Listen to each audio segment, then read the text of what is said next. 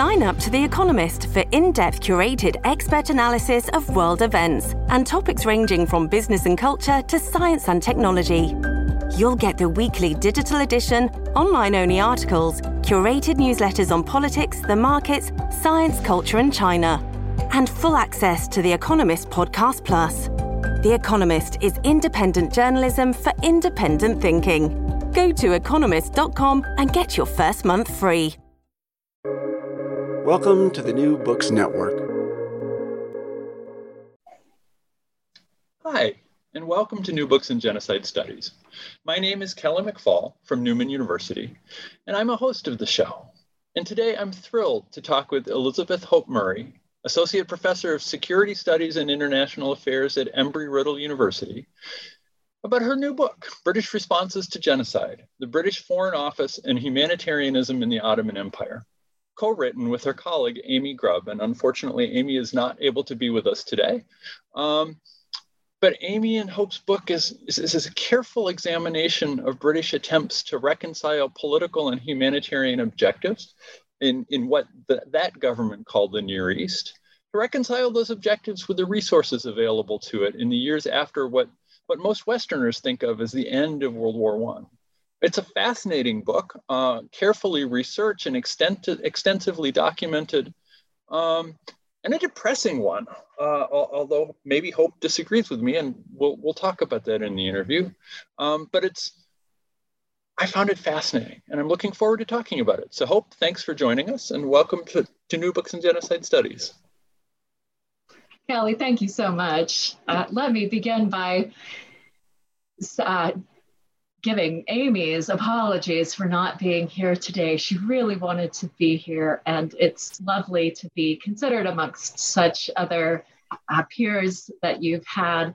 I really appreciate it. I'm looking forward to the conversation. So we always start the same way. Uh, and so uh, I, would like to uh, ask you to say a little bit about yourself and how you became an academic and how you became interested in mass violence. I became an academic on accident. I think that happens a lot. Mm-hmm. Um, but uh, I became interested in uh, in mass violence um, when I was a child. Mm. Uh, when I was in seventh grade, so uh, for any international listeners, when I was about 12 years old, I had an exceptional teacher. And every few weeks, we would start on a new theme and it was a history class. We'd start a new theme, but we didn't ever know uh, what it would be on. And this teacher's classroom was set up in a U shape. And uh, so she would kind of stand in the middle and walk around and talk about us. Well, we came in one day and there was uh, this whiteboard that had been covered up. We all come in and sit down. She doesn't say anything and she's going around. She has a bag of, of candy. Now, I loved candy as a kid. And I don't think I liked it so much after this, but at that point, man, I really wanted it. Well, she was going around, and I was almost the last person on the opposite side from where she started. Some people were getting candy, and some people weren't getting mm-hmm. candy. Mm-hmm. And I couldn't figure it out. What, what are these people doing to get candy? Like, we're all perfect little children sitting there with our big smiling faces. Um, and so she gets in front of me and she, she has the last piece of candy in her hand.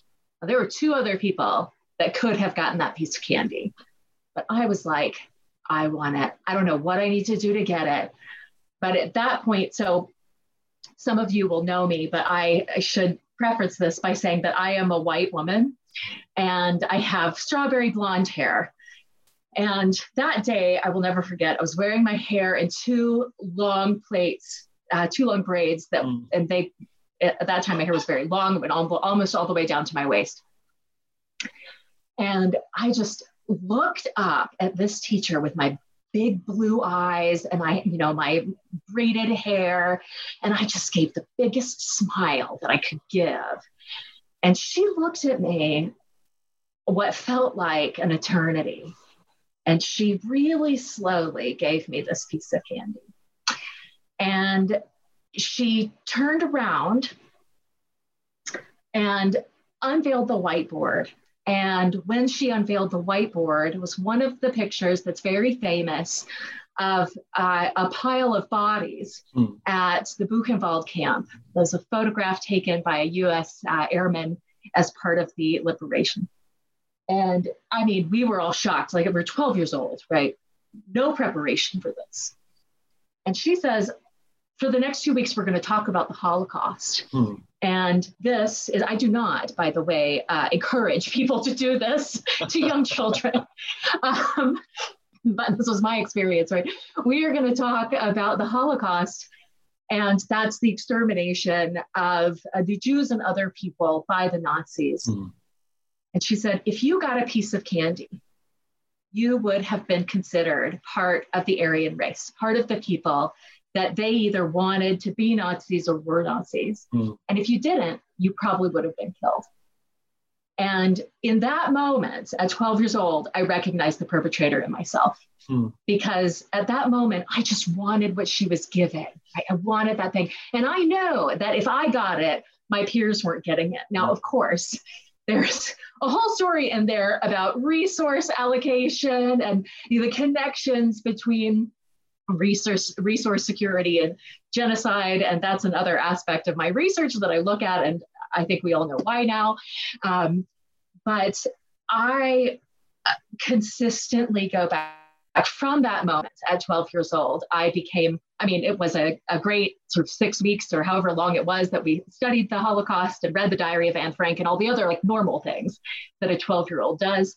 Um, but I never really turned away from uh, an interest in political violence or um, uh, an interest in history, processes of democratization, like even going up through high school, all the way through college. So that I became an academic. Uh, I mean, it was the job that I got. you know what I mean? In the end, I did a, I, I intentionally set off to do a master's degree in nationalism studies uh, at the University of Edinburgh after completing an undergraduate degree in IR um, where I studied Germany, by the way, I I I, I did uh, look at it was uh, pre pre Nazi Germany um, and radicalization in pre Nazi Germany. Um, and so I went off to do a degree in nationalism studies. I thought I was going to study democracy in India, but I very quickly got sucked back into um, uh, the ideology of genocide in the context of war. I tried to leave. I, I actually went uh, after my master's degree and I taught um, ninth and 10th graders, or 13, 14 year olds, uh, a few 15 year olds um, for a year after. But I just, at that point, I had, I don't know if it was an angel or a demon on my shoulder, but I just couldn't. Um, I couldn't couldn't stop. So I mm. went back and did my PhD. I I can only describe it as in the terms of being called to continue doing that research. I just, I could not stop doing it without knowing that I was turning away from something that was an important part of myself. Hmm. Um, and you, I mean, many people who are listening to this podcast will know when you get to the end of a PhD, you're jumping off a cliff and you're going to take whatever job you get.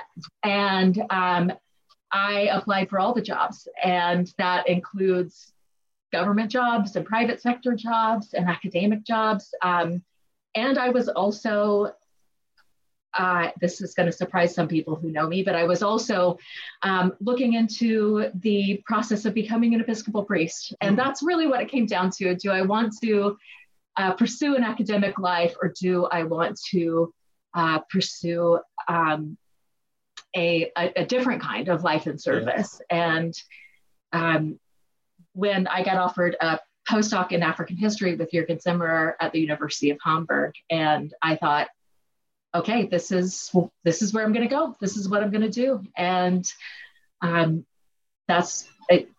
That that's so that's how that's how it happened to me. Wow, it's a remarkable story, huh? So you teach Embry-Riddle, but you and you write, but you also serve as the president for uh, an organization called the International Network of Genocide Scholars, and and we have listeners who are graduate students or who are journalists who who are interested in the field but may not know anything about the way the field is organized or so can you talk a little bit about um, I believe it's INOGS, and say something of what, what it is for and, and how people might be involved? Well, INOGS is one of two uh, networks or associations in genocide studies that exist to serve the discipline. And uh, INOGS was established in Berlin in 2005. We had our first conference in 2007. And since then, we have worked to serve as a nexus point for anybody with a background in genocide studies. You know that people come to genocide studies with backgrounds in almost every discipline, from psychology to history, sociology, but also law, economics. I mean, pick archaeology, right? I mean, pick your discipline. And then, of course, people who are invested in genocide studies often come that way through advocacy. So uh, we wanted to be a space where those people could all come together and discuss the research they were doing or using. And so every other year, we host a conference somewhere in the world. Everyone from all over the world is invited. We've only, uh, we're talking in July of 2022, and we've only just finished mm-hmm. uh, our conference in Mexico City. And I'm pleased to announce that our 2024 conference is going to be held uh, in LA, and you can see the INOGS website for more information about that. So, aside from the conferences, we also seek so that's every two years that we have a conference. And in between times, we also have an active social media engagement. So if you ever want to uh, post anything on social media that has that broader reach or genocide specific reach, then please email it to us. We always do that for our members. We also have just recently redone our website, which has enabled us to really offer more benefits to our members. So one of the most important things that INOGS does is the production of the Journal of Genocide Research, the, the JGR. The Journal of Genocide Research is one of the top ranked um, and most critically peer reviewed journals in genocide studies that exist. And a lot of that has to do with the great work of our editorial team that's headed up by Dirk Moses. Um, the journal is really uh, not only an excellent place to be published, but if you are really looking for cutting edge research in the field on a regular basis, we put out four journals a year. Several of those are usually um, special issues, so you get a really deep dive. Our latest issue is a special issue on the Ukraine. So, considering what's going on right now, um, it's something that we really encourage listeners to have a look at. Um, and if you are an INOGS member, you can get uh, every issue that has ever been published of the JGR through the INOGS website. So you get that with your membership.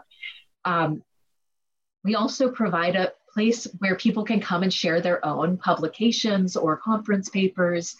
And especially for younger scholars, that's a great way to get to interact with more advanced scholars in the field is, you know, to see where they can go and contact information is available for those people so within the network mm-hmm. um, if you're if you think oh i want to be a member of inogs but i don't want any of my public information to be out there that's okay you can be anonymous right you don't have to be included in what we call our member library but it, it's a really wonderful way to bridge that gap between emerging scholars and um, uh, more established scholars in the field um, we also provide a grants and fellowship list, mm-hmm. which we can all benefit from in this day of very limited funding. Um, we uh, we look at funding from a wide variety of sources that are applicable to scholars in many different parts of their career. We particularly highlight funding that's available for um, emerging scholars and particularly scholars from the global south because funding is so limited. So we try to highlight that on a regular basis.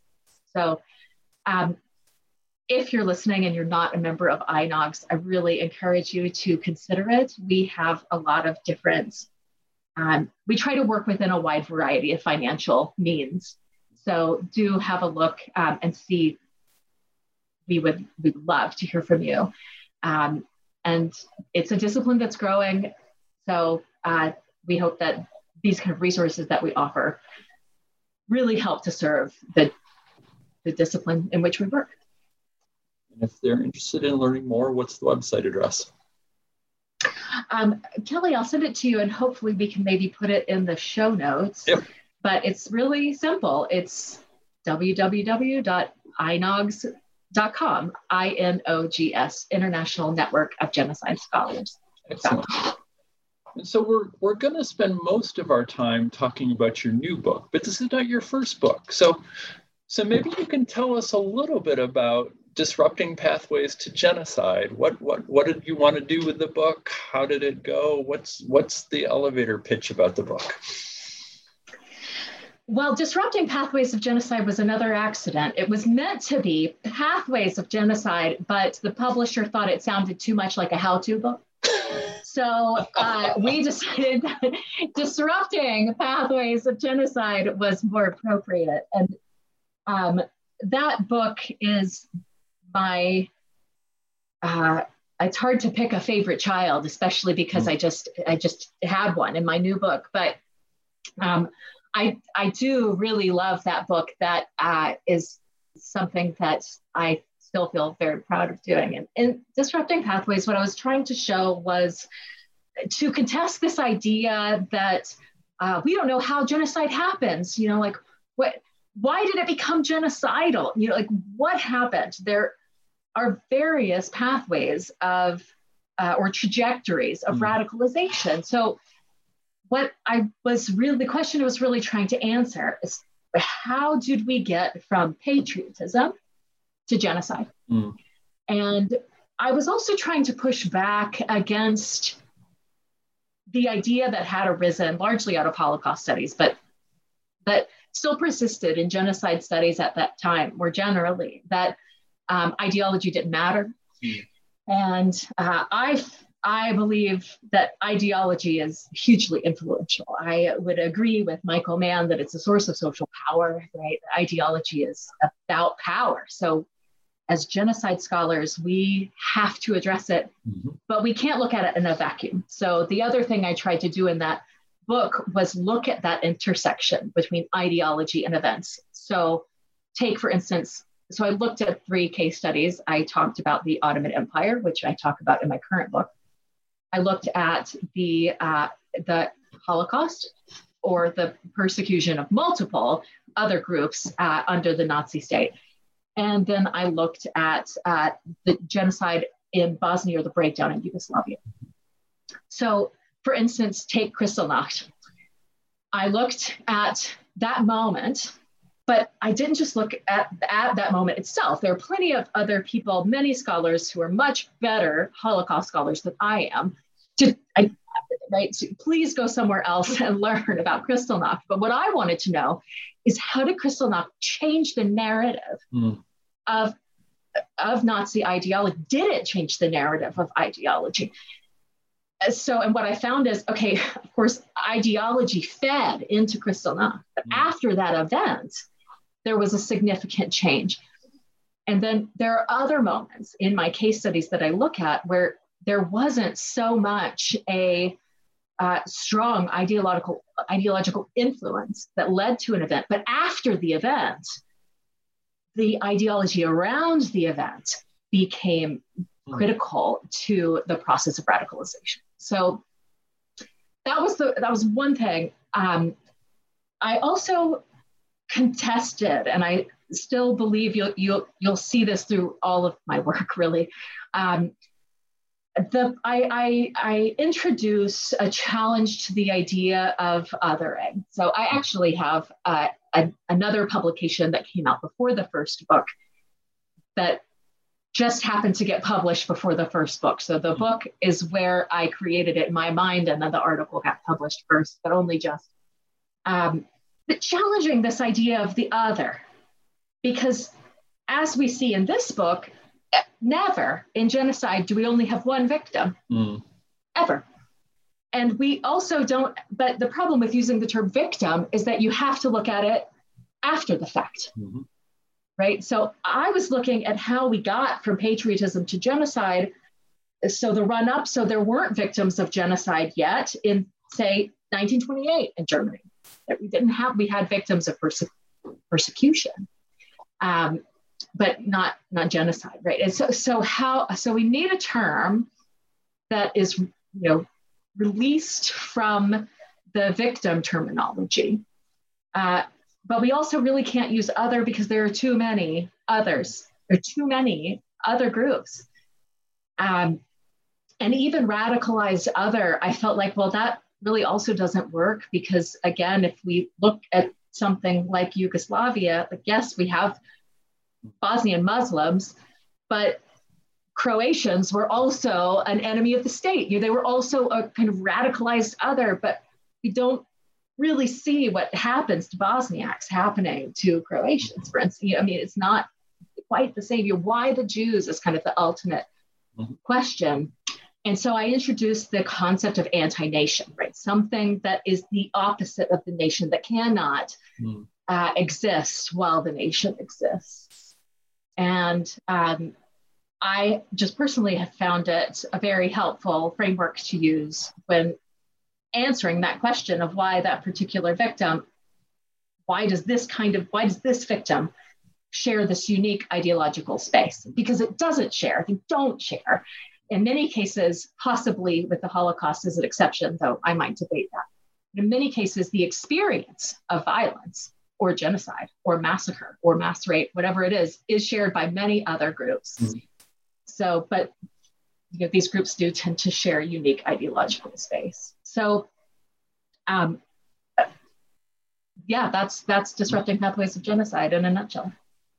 And so you moved then with some, I'm sure, other article length writing or essays to disrupting pathways to genocide. So, so this is a much more specialized title than your first. How did you end up, and you and Amy, I should say, how did you end up deciding to write this? or sorry, not disrupting past, um, sorry, my mistake. Um, to uh, British responses to genocide. That makes more British sense. British responses to genocide.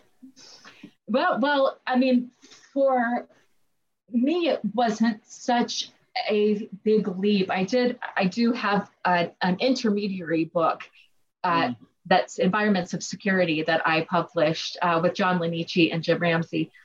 Um, which introduces this the resource idea that I mentioned earlier, right? Resource contestation in genocidal states.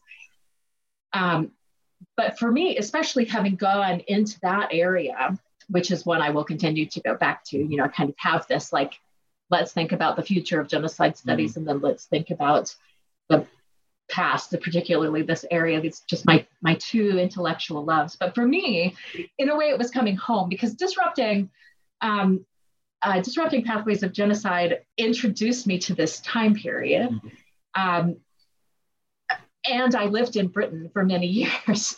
So I, uh, I, I, did my master's degree, my PhD at the University of Edinburgh.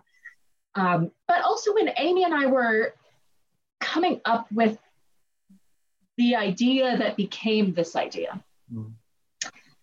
Um, Europe was in another, just another uh, refugee crisis. Mm. And so we started talking about writing a piece, a significant piece of work, not a book yet, but you know, we, we started thinking about writing something about refugee crises in the Eastern Mediterranean uh, that impacted Europe. Mm-hmm.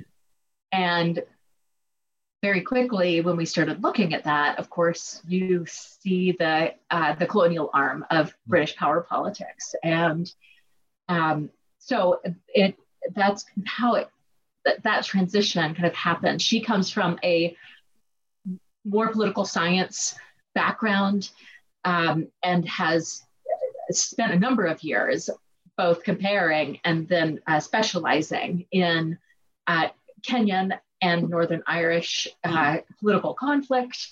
She has experience working in China. So I, there were her interests and focus on different levels of political violence. My history and background looking at uh, genocide more clearly, and then this case specifically, um, you know, came together and looking at like let's let's take an outsider's perspective. So we're you know, both of us have really looked at perpetrators and those who experience you know the violence of genocide. Um, not to say, I mean, what we found is that you know to reify the idea that witnesses also experience genocide in a very mm-hmm. clear way. We don't talk about that so much in the book, but um, it became very real for us. But it was it wasn't a big leap, you know. I mean, I think I it took a while to get there, but now that we're on the other side of it, it makes sense. Uh, it makes sense for both of us as mm-hmm. far as the way that uh, our interest has gone and the way our own research narratives have evolved. Hmm. So maybe a couple kind of questions to set the stage. One of them you could probably write a whole book on, but I'll ask you not to say a book's worth of stuff. But but you do introduce the book by by raising questions about the structure of British foreign policy decision making. So how who are the actors that you're going to talk about in this book? How do the how does the British government in 1918 make decisions and how does that shape the kind of debates you'll engage in the book? I love this question, Kelly, because at this moment in history, Britain is trying to make foreign policy in the same way that it always has, but also differently. Mm. So, uh, there are when we look at the so we're looking at the foreign let me start with the easy question so we're looking at the foreign office now the Foreign Office is not set up like the US Department of State. If you are familiar with how that works, then understand the Foreign Office is similar but different, um, even historically. And the way that the Foreign Office has evolved, right, there are kind of moments, not surprisingly, right, there are moments of like real revolution and transition uh, in the Foreign Office. And one of them happens in 1919. Hmm. So, in, in the middle of this kind of upheaval that's happening after World War One, you have some significant shifts that happen in the Foreign Office. Now, the reason we're looking at the Foreign Office is firstly, certainly not lastly, firstly, to look to fill a gap in scholarship because when other scholars talk about British foreign policy, particularly there, during this time, regardless of whether they're talking about the Ottoman Empire or elsewhere, there is a tendency, and I feel this tendency, to talk about British foreign policy as, as if it was uncontested and holistic. Mm. And there's also a tendency to read speeches by or understand the intention of British prime ministers as being British foreign policy, right? Being the policy. And even uh, there's a lot of work done even on secretaries of state. Mm. Once you get beyond that level, uh, academic research is limited. And actually assessing key actors and how they both interpreted their these policy initiatives and interpreted these ideological initiatives. Um, we so we kind of wanted to look at this this intersection right because it's really important. The Foreign Office receives intel on the ground, right? Of course, at the time, so does the War Office, right? They work hand in hand together a lot, which we show in the book. The consul, what, what had been the consular office, which was until this time period, was a totally separate entity in British government, mm-hmm. right? Uh, receives most of the field reports and sends them on.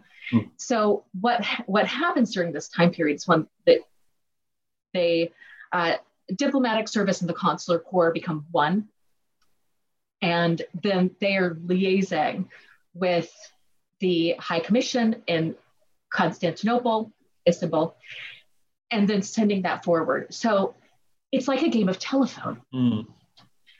Right? So a prime minister says this, the Secretary of State disagrees. So there's a modification on the message that happens one step down to the Under Secretary of State, right? And then the Under Assistant Secretary of State gets involved, and he's trying to read the handwriting of the Assistant Secretary of State, which is terrible. And so it passes it on down, and then it gets to, and then it goes back up the line. then, of course, you have other key actors. I mentioned the War Department and Treasury, which are hugely involved at this point in time. And that's where a whole nother book can be written. Um, but the looking at these, we're really trying to focus on these mid-level actors. So um, consul generals, which is actually a quite elite post, but would certainly be considered mid-level in the context of prime minister to uh, foreign secretary or secretary of state. Um, to, right, and so we're really kind of looking at these different levels of secretary who are in London, and then these uh, these people who are on the ground. Um, we generally refer to them as local actors, which we try to separate from Turkish authorities, right? So local British actors um, who are trying to implement these policies at the lowest level. Um, and so that's one of the key roles that we think the book fulfills is actually seeing how do these policies of you know this very strong ideology of humanitarianism that Britain holds at the end of World War One, that Britain is this great moral good, that uh, you know Britain is the world leader in goodness and uh, gentlemanliness and the way to, I mean, very patriarchal, right? I mean, the, the, Britain is going to teach you how to do it right. The best economics, but they can teach you how to be good. I mean, it, from today's perspective, we can look on that as kind of rubbish, but then we remember, you know, like American, we, America has a very imperialistic, also often paternalistic framework, and uh, you know that's easy to uh, to see represented here at the end of World War One. And then you see that change over the years of the book, and what we see is the that the humanitarian goals are still expected to be fulfilled. Mm. So there isn't a change in the Foreign Office, by the Foreign Secretary, by even the prime ministers that we look at, they still expect the Foreign Office to, to get to the end, right? To, uh, to achieve these goals. But the resources the policies um, diminish mm-hmm. over this time period in a really radical way. And so we see, uh, you mentioned that this is a, it's a sad book. it's a very frustrating book, but it's also um, it's a it's also a book that I think mimics the experience of many public servants, mm-hmm. um, which is a true dedication to fulfilling a humanitarian ideology that they feel very passionately about, um, regardless of what's happening around them. And we do we see those shining lights, and we see them in London as well as on the ground. It's quite easy to say, oh yeah, well actors on the ground are always going to feel that way, but mm-hmm. we see that in both places. And we say the opposite in both places. We can't do anything. There's nothing to do here. We can't do anything about that. Well, that's just how they're going to act. You know, we see telegrams like that coming from the field hmm. as well as coming from London. Um, so there, it's a frustrating time um, for for Britain because we really see a diminishment of power. Hmm. Um, and they come out of World War One thinking they have won the war and they are in control of this part of the world. They're in control of that part of the world uh, because the Paris Peace Conference says that they are in control of that part of the world. And you know they they and Mudros, the Mudros Armistice says that first, by the way, in 1918, and the 20 comes around with the Treaty of Sevres, and it says it even more certainly.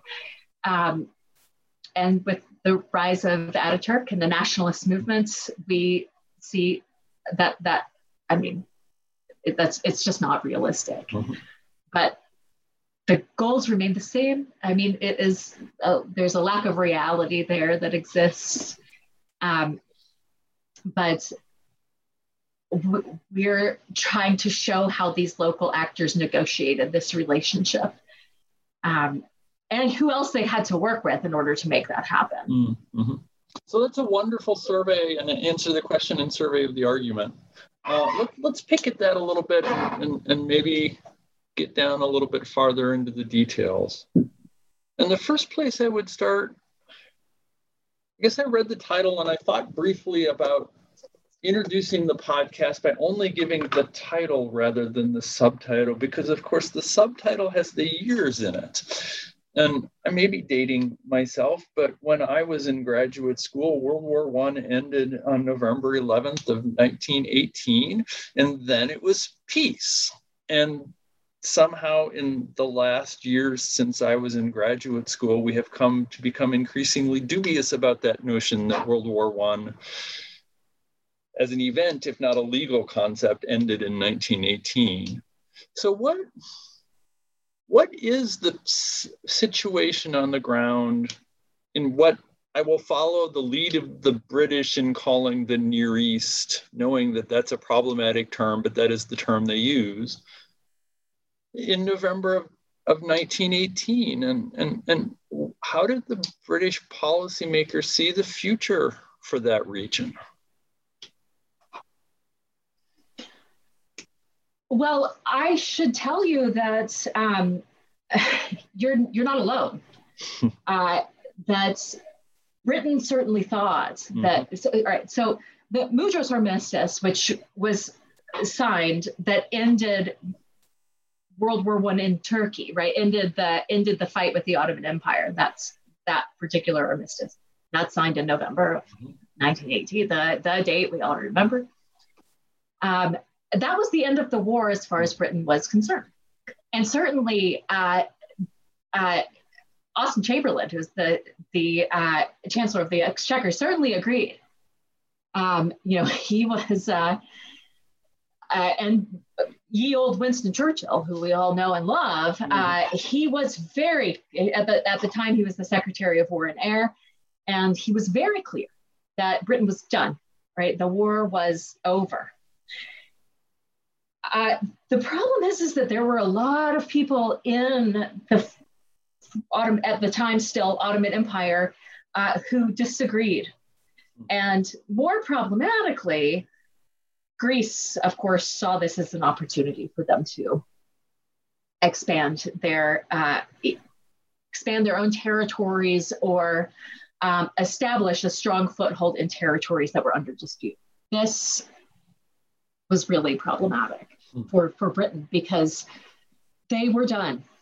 Uh, the problem happens is that um, the Treaty of Sèvres, which is signed in 1920, specifically states that Allied military will intervene mm-hmm. if uh, persecutions against minorities continue. I mean, I'm very, I'm, I'm truncating something that is, you know, diplomatic speak. But there was no, no, none, none of the Allied forces, and especially Britain, who was considered, they considered themselves the allied force. So of course we have France and we have Russia, we have Italy, we have other players that play in this game. Especially France becomes very important. But they really wanted the war to be done. And to the extent that, uh, as we see in the first and second chapters, the ten year rule is passed, which basically says that Britain is now determining not to deploy its military anywhere for 10 years and this is how we're going to save a lot of money. And uh, so they recall hundreds of thousands of British military, which of course want to go home. But from a foreign office perspective, just a few, I mean, like five, or I mean, some, like just a few very small numbers in some cases, prove major deterrence to stopping atrocity, sometimes on like as a you know they're saving five people or they're saving hmm. 15 mm. people um, but or you, i mean or it can be much larger right it can be much larger and and where there are no british military where there is no british military presence um, sometimes in just a neighboring town there there are massacres right there are atrocities and so we see the effectiveness of just having a, any kind of military presence um, it's really working. And military officers serve as intelligencers. So they're also I, I, not so much spying because this is conquered territory, but uh, from the British perspective, Britain's conquered territory. But they're telling, they're witnessing these acts of atrocity. It's a continuation of policies of genocide. You know, I mean, it, it, there.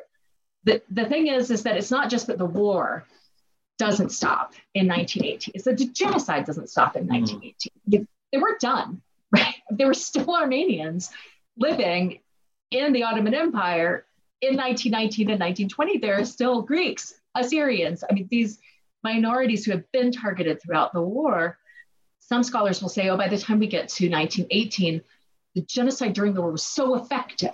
There were so few people left. Well, that's true and that's false. False because some people also thought, other people thought the war was over, refugees, and they were coming home. Mm. And they then were massacred. Mm. And so, just because the war is over and these treaties have been signed, one of the problems we see is a hesitation uh, by hesitation, I mean a complete disregard, to follow up um, on these treaties, particularly by nationalist forces. This comes in later once that really holds traction. But local, I mean, like I'm talking about mayors, chiefs of gendarmerie, right, the, the police, local authorities, people who had perpetrated the genocide, they were still in office. I mean, they they were still there. They, were so they're not all of a sudden going to stop uh, because a treaty has been signed. You know, somewhere off the coast, as the Mudros Armistice was, or in Lausanne, or where. You know, I mean, that that Lausanne helps, sort of, but by 1924, things are looking pretty empty. Um, so the British military plays a key part when that goes away, that's a major resource and is the Foreign Office saw that as an open door. If we take military out of here, and British military officers themselves were saying this, if we leave, we, bad things are going to happen. You know, we're going to see the continuation of these a- atrocious events, right? Of these, there's a lot of concern about what was happening to women. Uh, there was a lot of concern about what's happening to children. Um, so there was a wide understanding, people in the military who were on the ground, as well as these consular officials who were on the ground. Often they were the same people because consular officials had gone off to fight and now they were being redeployed into civil service. Um, so by the time we get to the to 1920, so spring of 1920, the Treaty of Sèvres is signed, which we uh, most, if you're of my generation, Kelly, think your generation, right? We were kind of taught that uh, the Treaty of Versailles is kind of the treaty that ended World War One. Well, in that that isn't it for for for Turkey. It was the Treaty of Sèvres, which was signed in the spring of 1920. Um, and accepted by the Sultan because he had to at that point. Uh, but the Ottoman Parliament wouldn't ratify it. And then the nationalist movement kicks up and starts gaining power. And the same people who were in the Turkish military, many of whom were perpetrating atrocities, committing genocide um, against Christian minorities, join the movement and continue the persecution, mass atrocity of uh, you know, Christian minorities un, right, under a different under a different leader. Um, I want to. I, I just want to take a minute Mm-hmm. We use the word genocide in the book. And it is what's happening. I mean, we uh, we try very clearly to show a continuation between genocide during the war and genocide after the war. Although we we are intentionally not looking at the war years because of limited access to intelligence that mm-hmm. Britain had during the war. But it's one continuous thread. The reason why I am not using genocide more when I talk about this, using that term, is because the Foreign Office didn't use that term. Mm. They didn't have the term to use. So they they said, you know, atrocities against women if they were too delicate to say rape, and sometimes they were, but sometimes they said it anyway, right? You you do see them talking about mass rapes um, usually, right, concerns about women in the Marmara region. I mean, read that as mass rape and, you know, uh, gender, gender atrocities. Um, and we kind of look through the diplomatic speak here, but, but Lemkin was so moved by his family's experience in the Armenian genocide that he pushes through, you know, throughout the Holocaust for the term genocide to be accepted. Um, but it's this, it's this experience, this fact that we don't have anything except for crimes against humanity to talk about this. So the Foreign Office, the Consular Service, they are not using this term. I'm not using this term because it's not happening. Um, we you you just use the terms that are being used constantly through all of the writing mass atrocity crimes against humanity egregious persecutions i mean oh, we all recognize that mm-hmm. as very clearly a continuance of genocide that is happening um, and if you hear me say something like a genocidal policy i'm not saying that wasn't genocide itself i'm saying there are determined po- specific ways that you can commit genocide, not just one, right? Killing is only one way that can be commit genocide, but um, even looking at the Genocide Convention for all of its flaws, right, determines multiple ways of committing genocide. In order to do that, you have to have multiple policies. And the uh, what was happening within this time period is different governments, some different actors, but some the same actors, um, implementing different policies of achieving the same ends, which is the destruction of the body and the, you know, physical and cultural destruction of Christian minorities in this region. So anyway, that was aside, but I think it was important. I wanted yeah. to clarify that. So as I read your book, it seems like there's three broad things that are going on that lead British policymakers at home to disengage from events in what had been, or at the beginning of the period, still is the Ottoman Empire. And so I'm wondering if you could talk a little bit about, in turn, each one of them. And, and you've already mentioned the first one, um, and that's the increasing scarcity of resources available.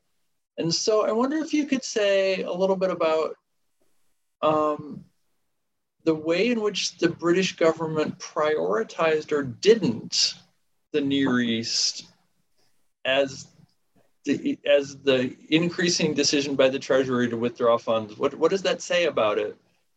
And do the policymakers, how much do the policymakers fight for humanitarianism as a as a goal or as a tool to keep money coming? So I I mentioned this earlier, but it's important to mention again here the Greco-Turkish War, the, the specific, it's, which starts with the invasion of Izmir or Smyrna um, by Greece, really screws things up for Britain. Mm-hmm. Um, and eventually it screws things up for Greece and it opens the door. For, I mean, if it, whether or not Ataturk would have come to power, mm-hmm. right, whether the nationalist movement would have been successful without this movement, but um, as soon as Greece goes to war again, they continue a war, however you want to frame it, mm-hmm. Britain has to be involved in a way they don't want to be involved. They want to be in peacetime. That has already been established, that we've won, and these you know, troublesome cousins of this nationalist movement, which we refuse to recognize. The Brits considered the nationalist movement the way uh, Western governments tend to think of terrorist organizations. Okay, they weren't really the government, so they weren't really going to work with them. This becomes a big problem by the time we get to 1922, and the Ottoman government basically has no power, and the nationalist government, which is in Ankara, not in Constantinople, Istanbul, has all. I mean, that has the majority of the power they're negotiating with France behind behind Britain's back. You know, I mean, all, all this from a British perspective, very underhand, ungentlemanly things are you know happening. So, as far as Britain is concerned, there is this attempt to renegotiate kind of power politics over and over and over again. Britain perceives Greek action, and I am I do recognize I am being slightly hypocritic by talking about British policy as if there were one thing. But I should say Lloyd George, uh, a liberal prime minister, was a huge uh, ally of Greece and a proponent of all things Greek. And was eventually that's eventually why he lost his the prime ministerial seat. Um, but the redistribution of resources towards perceived allies that weren't toeing the line was the the be all end all of the problem right? You're not doing what we say so we're not going to give you any money. Um, the flip side of that was that actually thousands of pounds were going towards armenian assyrian and refu- they wouldn't have said they rarely would say greek relief because then you have a problem with turkish relief but refugee relief. Um, and there's a lot of money going into supporting refugee camps. So we tend to think that after world war one there's no money in britain and this is why we're not going to continue doing these things. Um, but we see char- so there's charitable donations which we do separate from government action um, but british taxpayers are donating so i mean to answer your question kelly like british taxpayers are donating considerable sums of money um, towards particularly Armenia. So the uh, Lord Mayor's Armenian Relief Fund becomes one of the largest relief funds that's run. It's run through Save the Children. Um, which is established in 1920. But to give you an idea about that, is that although it's headed up by Save the Children, Lord Curzon, who's the foreign secretary, is on their board. So is the arch, uh, the Archbishop of Canterbury, right? I mean, there is a huge intersection between government, um, like these the people in the foreign office, right, and these connections they were making in order to fulfill their humanitarian obligation. And then there's the fact that um, our, well, again, who we call local actors, right? British people in the consular service on the ground are dedicating often large portions of their own budgets to helping with relief work um, all over, everywhere. I mean, it doesn't really matter where they are stationed. And it also didn't matter to them who it was, right? If they were a refugee, uh, then there was a perception that they deserved that relief aid if it was available to them. We have a tendency to, by we, I'm talking about academics, we have a tendency because it we have to have things that are measurable right we have to we have to stop at some point right we can't study everything um, so we have a tendency to look at the Armenian genocide, right? We have we have a tendency to look at the Greek catastrophe, right? Genocide against Assyrians, but the British Foreign Office didn't see it that way. They, they were looking at one landscape of things happening all together. They also saw, by the way, crimes against humanity that were being perpetrated against Muslim civilians, Turkish civilians, um, which were equal to, I mean, uh, you know, was, which were sometimes done in retribution, right? So this Turkish band came and murdered my family. And so I'm taking my own band of Greek soldiers and we are going to go murder, you know, in and massacre in another town, right? In retribution. And and that goes both ways for sure. And we certainly, there is no doubt that the majority of these atrocities were perpetrated by one side rather than the other side, but the Greeks cannot, they do not have clean hands in this story. Again, this was a problem for Britain because now they're allied with a perpetrator of mass crimes. And so this gets in with the story of funding because it's there. I mean, there's a lot of money that we're talking about here. And particularly the fact that that money was being taken away from needs at home. Guess what? Nothing changes, right? We still have this argument in Western politics today, um, but it was a really important one then. Um, but it was still, yeah, I mean, it, yeah. money is still going, but military wasn't going to go so the, the pushback was relief aid, which became um, much larger than what Britain expected. They were not ready for because they didn't believe they, they actually believed i mean the foreign office the people that we look at they really believed in the uh, validity of these treaties. You know there was this sense of i mean again think of that like a british gentleman diplomat you know you you say you're going to do it you put your name on the line and and that means you're going to do it and it's just not realistic. Um, particularly since the treaty of sevres was very harsh against turkey and um, similar to the right we had this pushback Versailles was tough on Germany, and so we have World War II, right? Mm-hmm. It's just that it happened faster in Turkey, right? We had this nationalist movement um, that was sent to throw out uh, throw out these foreign forces and people who were seen as allied with them. I've more than answered your question at this point. You well, said I could be a really book. Nice I, we did write a book about it.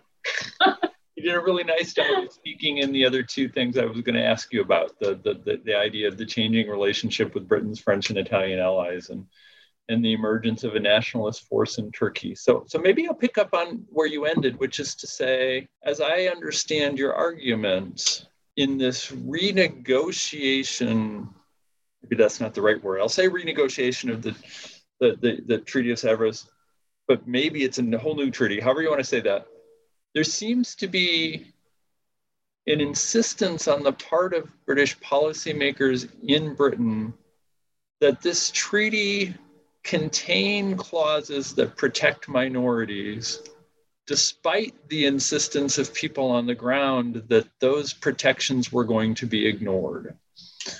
Uh, and so I wonder, maybe you've just answered that, but but maybe is is that insistence just a way of for policymakers in Britain to kind of take the moral high ground? Or did they really think that those provisions in a new treaty would make a difference?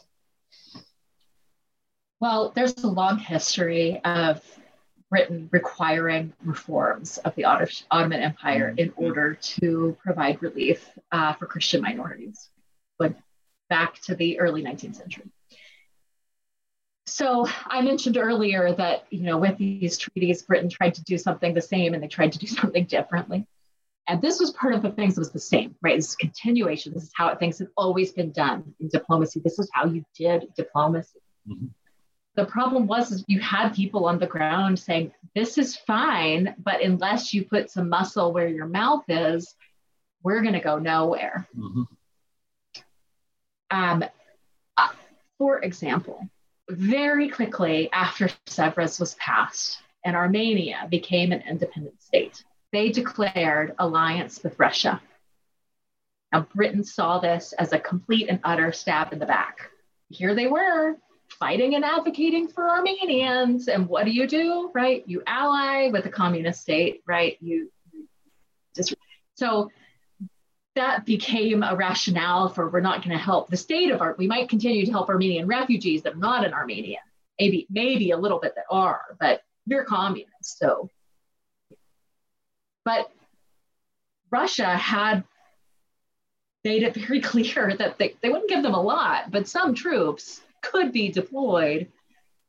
And that was the deciding fact. I mean, it, there, the factors are many. but That was one of them people on the ground, both minorities, minority communities never stopped mm. advocating in the clearest terms to particularly Britain and France, also Italy, um, the, the need for greater protection. If you want to save us, then this is what we need. The ask was very clear, it was repetitive, and you had enough people on the ground, although that became more limited as time went on, um, which is also a problem, right? I mean, if you don't, if, if you aren't allowed into an area, that is a red flag that something is going on that you're not supposed to see. So it becomes, um, it becomes a very challenging landscape where either reforming the treaty to get it passed by the parliament or accepted by the right, which becomes being accepted by the nationalists is the goal that Britain has in 21. And by 22, we see that that can't happen. And so hence the Lausanne Treaty. The whole reason we have that treaty um, is that it isn't the Sèvres mm-hmm. So it couldn't be saved. And it had to be renegotiated with, you know, a landscape of a very successful genocidal action. So I'm really struck by one of your final comments, which is that we now see ethnic cleansing as a way, as a tool of genocide. But at the time, British policymakers in the run up and immediate aftermath of, of Lausanne saw ethnic cleansing as a way to prevent genocide. Can you talk about that? I mean, it's I'm I have a smile on my face and a chuckle because, but it's ironic. It's uh, the great powers at the time um, seemed to miss the fact that people will fight for their homes. Mm uh, you know, there was a like I I have said several times, there's a kind of a lack of reality that we see sometimes in British foreign policy during this this time framework. You know, this belief that hey, we can still achieve all these humanitarian goals. We're just not going to give you any resources, but you still need to do it. It's still your moral obligation to God, King, and country. You know, it, to fulfill. Well, population transfer has it, it became the solution. Mm. So the as genocide scholars, we often hear about the final solution in the context of the Holocaust, right? And the Jewish question was what the Nazis were trying to solve. But the Near East question predates mm-hmm. the Jewish question. Um, and we see this, the, the, the, the Near East question, the Armenian question, like all, all of, we see this in discussions all through this time period and before. And population transfer became the solution. And I mean, it it was it became the only way, right? Britain decided, uh, along with Greece, along with France, along with other actors, that was the only way to kind of save the right. I'm going to use Hebraic terms of saving the remnants, right? that's kind of the only way is to the only way to stop the killing is to move people out right is to allow it to be successful right let's let's finish the job but we're not going to kill people we're just going to move them the i have to tell you in writing this book um, we have uncovered a significant number of uh, what I believe to be never before published photographs, and they're in the book. Mm-hmm. So uh, even if you only get the book, which you can also get as an ebook, uh, mm-hmm. and you can look at the pictures through that, I really encourage you to look at them. They're from the Save the Children archives. Some of and some of those pictures uh, have been very hard to look at and analyze. Um, but some of the worst pictures that we have seen, that I have seen, are pictures of mostly Greeks, but also Armenians and Assyrians. Again, this wasn't isolated to one group, right? Trying to get out. Uh, once the population transfer had been announced, uh, you know, people who were trying to get out of what was becoming Turkey and the kind of devastation that happened. Because as we often see in genocidal landscapes, some people didn't want them to go, they wanted them to die and people were desperate to go. So you saw them, I mean, many stories of people who jumped in the water trying to get on a ship or, and were knocked off a ship by people on the ship because they were afraid it was going to sink because there were so many people, parents who had to leave their children, children who didn't survive because, I mean, just really horrible things happened during that transfer. But in the run up, the conversation was we can we can do this in a very peaceful way. This is the best solution. I mean, I, to be fair, they were stuck between a hard place and a hard place. I mean, there was there was no right answer. The the the moment the decision to take so many military personnel out of the Ottoman Empire in 1919 and 1920 determined the outcome. It was not a cause. Mm-hmm. Uh, let me be very clear. Mm-hmm. Britain did not cause a continuation of this genocide. Uh, but it certainly opened the the Foreign Office perceived it as an open an opening of the door. Mm. For this, for this to continue, and so if the military isn't going in, nobody is going in to save them. You have allies, France and Italy, stabbing them in the diplomatic back by negotiating with the nationalists.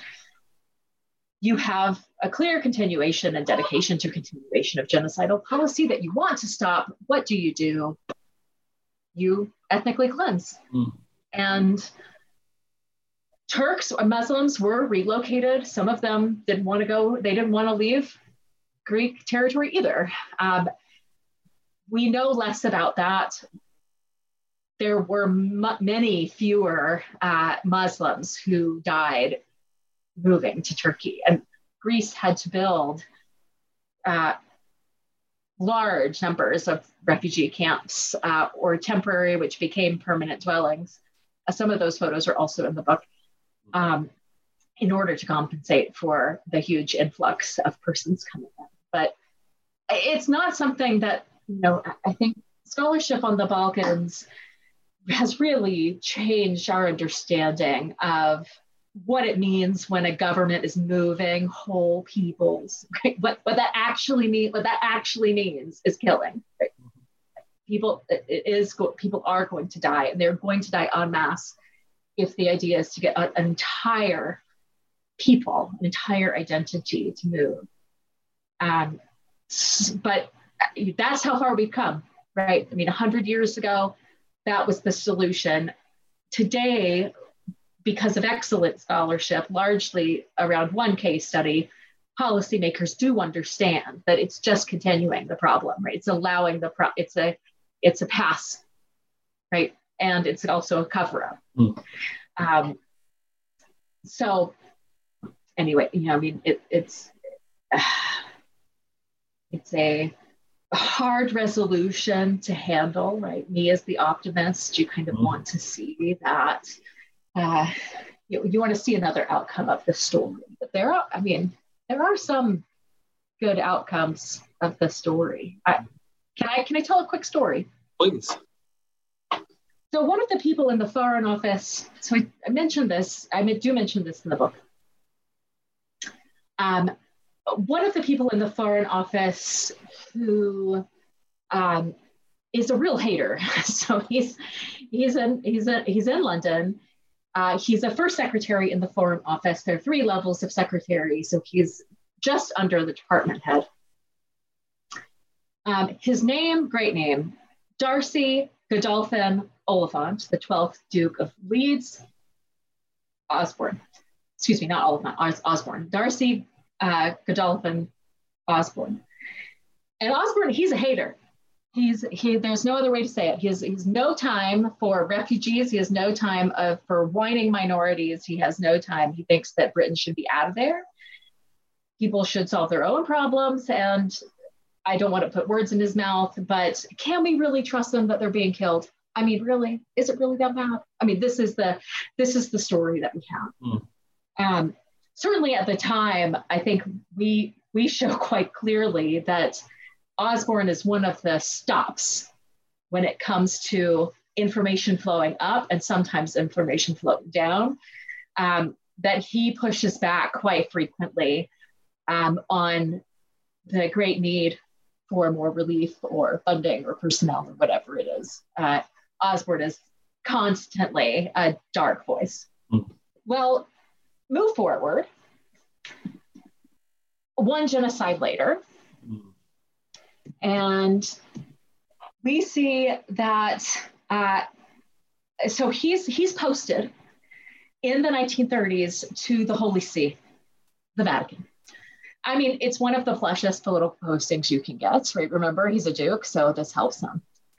Um, but he becomes uh, a real I'm not going to say, I mean, he plays an important role. Um, he helped conceal more than 4,000 individuals seeking to escape the Nazi regime. Many were Jews, many were Catholics who were very outspoken against the Nazi regime. He paid for their escape largely out of his own funds. He didn't use British funds, he himself did it. Um, and what's even more, I mean, the, the follow on of the story is that most of these people survived. I mean, 4,000 survivors um, linked to one person. And, you know, the how much of his experience, right, looking back on what happened much earlier on in his career to Armenian minorities, right? And then seeing it happen again. Mm. And instead of saying no, right, he he says yes. Like we we don't get to, I mean, we see him in the in the darkest times, right? We have other people, uh, George Riddell, who uh, we end actually with a quote from his his own book, um, who is the opposite, right? He's he's he tries he's he does everything in his power to stop Osborne, right, and to get as much through. And, and you know, he's he works on the ground. Um, we see him as a definite foil to Osborne's, uh, you know, dark nature. But the lessons that I'm not going to say the lessons that were learned from a policy perspective might be limited, but um, we had the ability to encounter some truly unique personalities who uh, history is largely just overlooked, right? We we don't see them in genocide studies, so um, it, that's where if I say I found real joy in writing this book, I mean a lot of frustration and hardship and all the things that come with being a genocide scholar, but in a way, you're writing about your own colleagues. I mean, we were writing about the people who were getting these frontline reports. We were writing about how they dealt with it, how they didn't. We saw a lot of their frustration, a lot of the, we went through a lot of uh, like reports or letters that had been annotated by these advisors, right? No, we can't say that. We have to say this, or you know, this isn't emphatic enough. We need to really, you know, this is we have to very important, underlined, underlined, you know, and, and we do see also their despair. You know, uh, nothing can be done. You know, de- this desperate. You know, like when a diplomat is using words like destitution, then you know it's really serious. Um, and so it was, uh, I mean, really an honor and a privilege to get to write about our kind of early colleagues. Um, and it was something that I, you know, I think being a voice for the voice, a, a lot of schol- a lot of genocide scholars talk about their work in the context of being a voice for those who have no voice. Mm-hmm. I have said it myself. I've just heard it at the recent conference that we've done, you know, from other people. Um, and if nothing else, our voice serves as an this sorry, our book serves as an important reminder that it's not only victims that have no voice, right? The behind the scenes actors mm-hmm. often also are completely hidden, and it was um, frustrating and tormenting and sad, but also a real honor to be able to highlight some of this really important work that was being done to try to save as many people as possible. Well, it seems like an appropriate place to end. So, so I always uh, leave listeners with two two questions, and the first is simple. Uh, I wonder if you could suggest a book or maybe a documentary or a movie or a photograph or something that you found important as you were doing your research um, that the audience should read or watch. Well, I I'm gonna I'm gonna mention two things. First, if you want to um, read a little more about Osborne and his kind of great escape, then there's a 1968 book, and there really hasn't been any, there's been very little published since the 60s on him, um, but called The Scarlet Pimpernel of the Vatican. Huh. Um, and uh, so, you know, I mean, it's old school and it's written like it's old school and it's almost like a romance story. But um, if you want a little James Bond in your academic life, then that might be something to look at. I mean, you don't see him in there. You don't. You see a very different person than what we than what we see in our research. But I also just want to give a a real pat on the back or a shout out to, dare I say, um, the British National Archives online repository is amazing. Mm. And if you have never worked with the National Archives at Kew, one, please go. It's an excellent excuse to go to London. Um, but it's it's really set up for researchers, and this book wouldn't have been possible without their continued support. Um, we made several trips over there, mm. but beyond that, they also have, as many National Archives do now, they have a growing um, virtual presence and the availability of documents that are now available online is pretty exceptional. From, from World War One, most of the stuff that is available online has to do with the British side of the war, which, as I mentioned earlier, the Armenian genocide was something that Britain was more excluded from than not. So those are limit, they're there, but limited virtually. Mm. But what's amazing and great, right, something to know um, if you need something or you know something is there or you think something is there, right? If you read the book and you see us reference a file and you want it, um, they will get it to you. Um, it doesn't matter where you are. If you have an email address, there's a fee, of course. You know, I mean, they're taking out time to give you a really excellent quality. Um, the the quality of the file that they'll give you is probably a better photograph than you would take for yourself. Um, but anyway, I, if you if you've got a little bit of extra time and you want to have some fun, then a I mean a great source for digital humanities generally is the uh, British National Archives. Hmm. So that's a great suggestion. And then second, uh, and you may be eager about this question or you may dread this question, but what what are you working on now? I don't mind this question. We actually have, so Amy and I have also, um, uh, we're just finishing up an article that actually compares uh, the British Foreign Office's, Office's ideological perspectives on humanitarianism before World War One and then after World War One. So we're looking at 1912 and 13, so the Balkan Wars, and then we're comparing it to after World War One and and right after. So we only look at 18 and 19. Mm. So um, you know, was was there a difference, right? How hmm. uh, how entrenched is this idea of humanitarianism? Are they doing things differently? What are if we compare pre and post, then what do we end up with?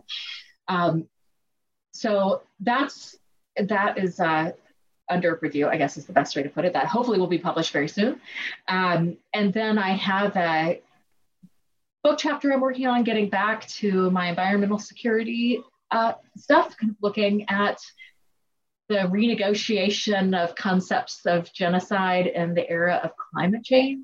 So um, we have to understand that genocide changes, just like colonial genocides don't look like the Rwandan genocide, right? I mean, there are connections, but we have to understand that they might look slightly differently. I believe very strongly that climate change is changing genocide. We still have direct perpetrators, but the role of indirect perpetrators is becoming much more visible. Mm. So, um, anyway, it's just it's going to be a short chapter. It's more theoretical in that way. I love fortune telling because you can't be wrong. Um, but you have to be a little more delicate. Um, but uh, yeah, but you know, I mean, I I think Amy and I will probably come back to this. Something else that I'm really looking forward to doing. Um, to that's a very distinct connection between this book and this next project that's currently in the very early stage.